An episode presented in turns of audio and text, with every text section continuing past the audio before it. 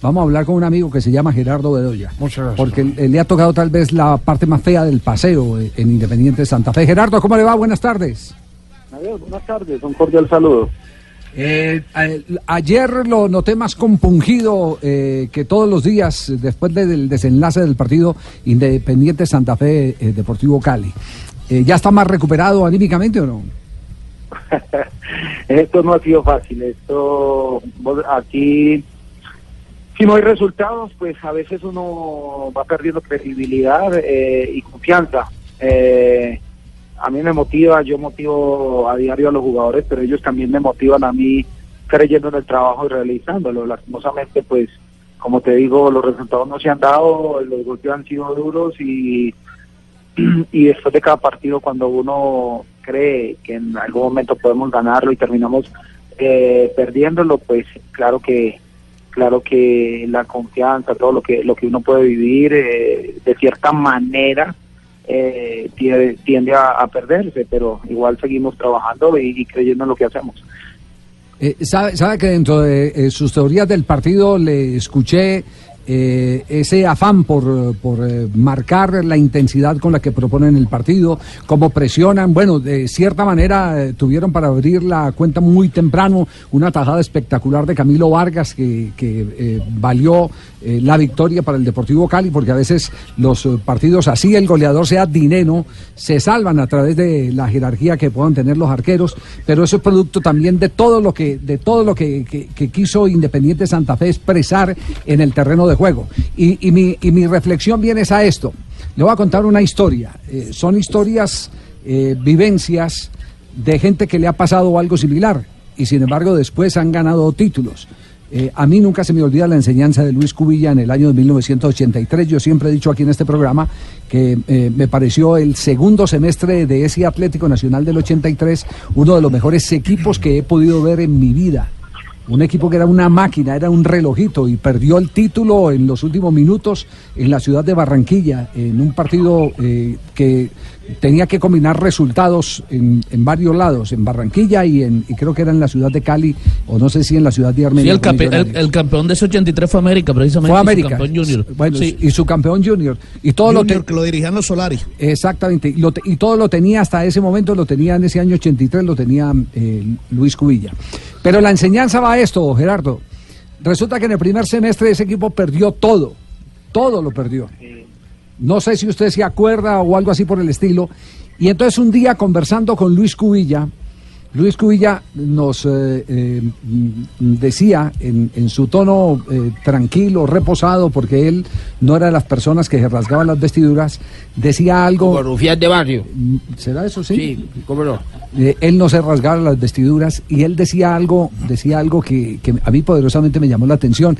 Dice, el próximo partido no voy a atacar y voy a dejar que todos los que vengan y se me encierren vengan a proponer para que me den los espacios.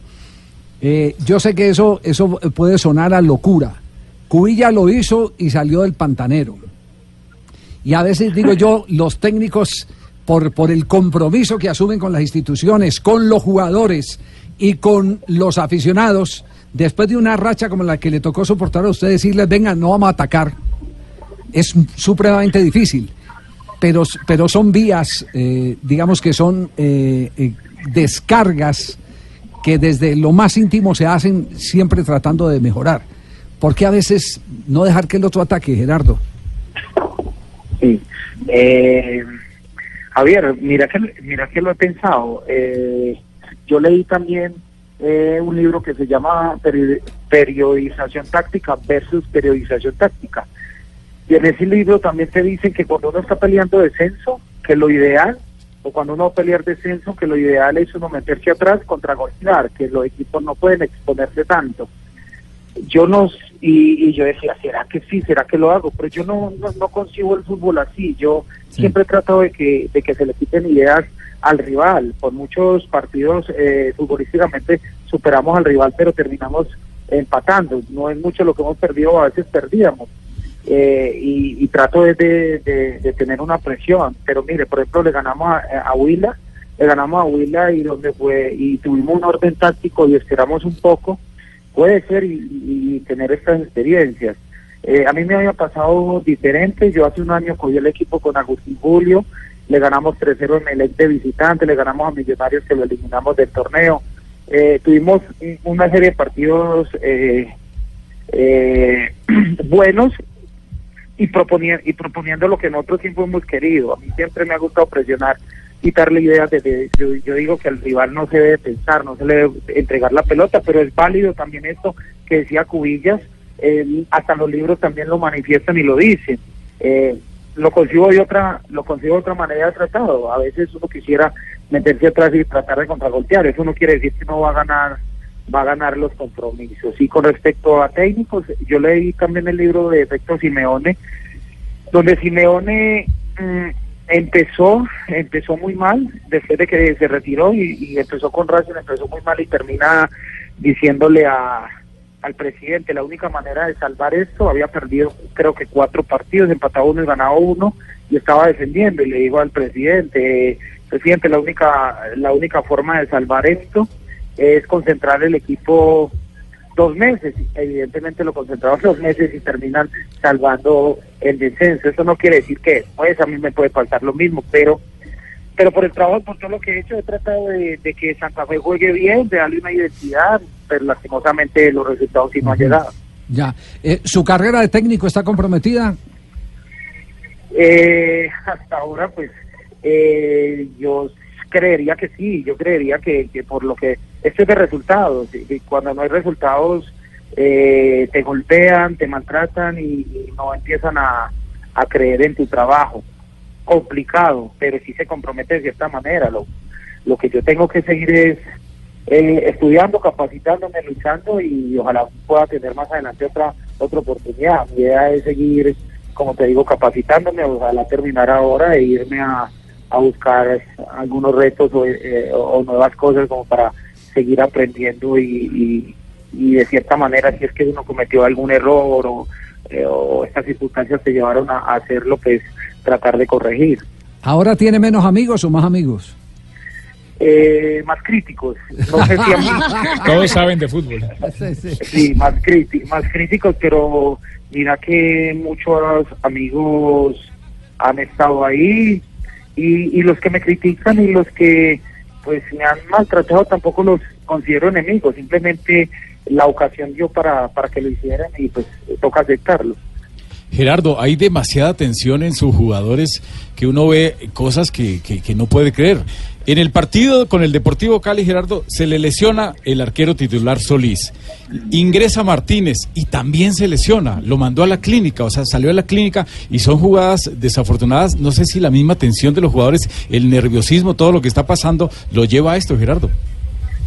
Sí, me da tristeza con, ellos y con su familia. También han sido maltratados, pero sí. Eh, Ahora, ahora pues, por más por más trabajo táctico, técnico, físico, todo lo que le estamos haciendo, pues hemos entrado también a, conversar con ellos casi que diariamente para tratar de levantarnos y que de levantarlo y que terminen bien. La presión, la, eh, la presión y la carga emocional que están teniendo, eh, creo que, no es fácil de, llevarla y ha hecho que, que pierdan confianza, de que se caigan de que se caigan eh, fácilmente.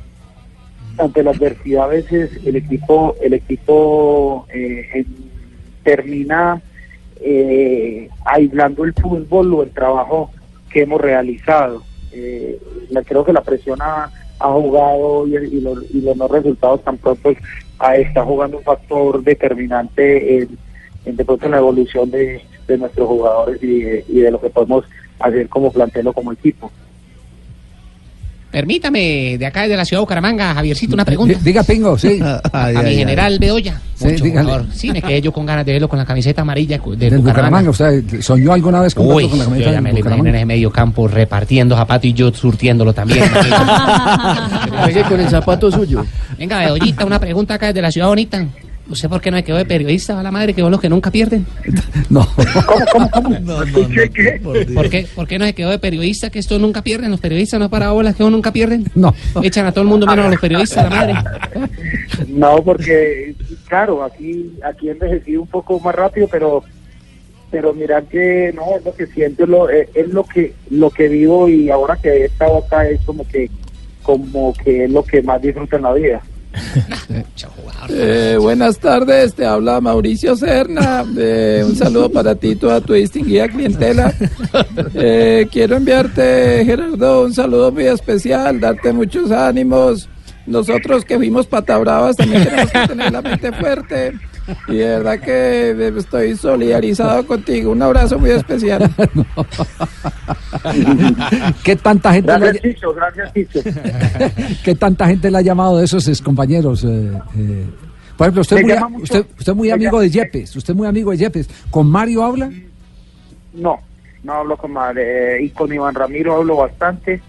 Eh, mucho técnico. Me ha llamado y me ha escrito mucho técnico, eh, pues dándome el apoyo, mirando los juegos, mirando cosas. ¿Y ¿Le eh, acomodan el equipo? pero- ¿Señor? ¿Le acomodan el equipo?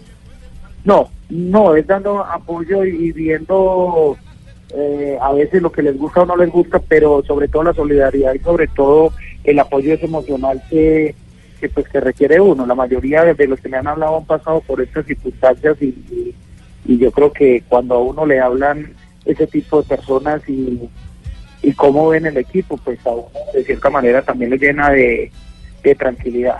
Ya. Gerardo, queríamos llamarlo para decir para decirle que eh, el fútbol tiene eh, sus rachas y el único que puede dar la revancha es el mismo fútbol.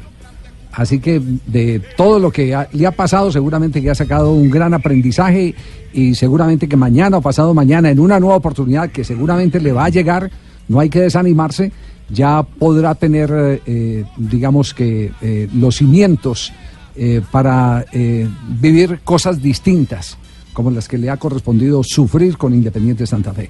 Así un abrazo, amigo. Así Javier, claro que sí, muchas gracias. Sí, ha tocado difícil. Nunca, nunca padecí o tuve una racha de estas tan largas eh, en lo que llevo del fútbol.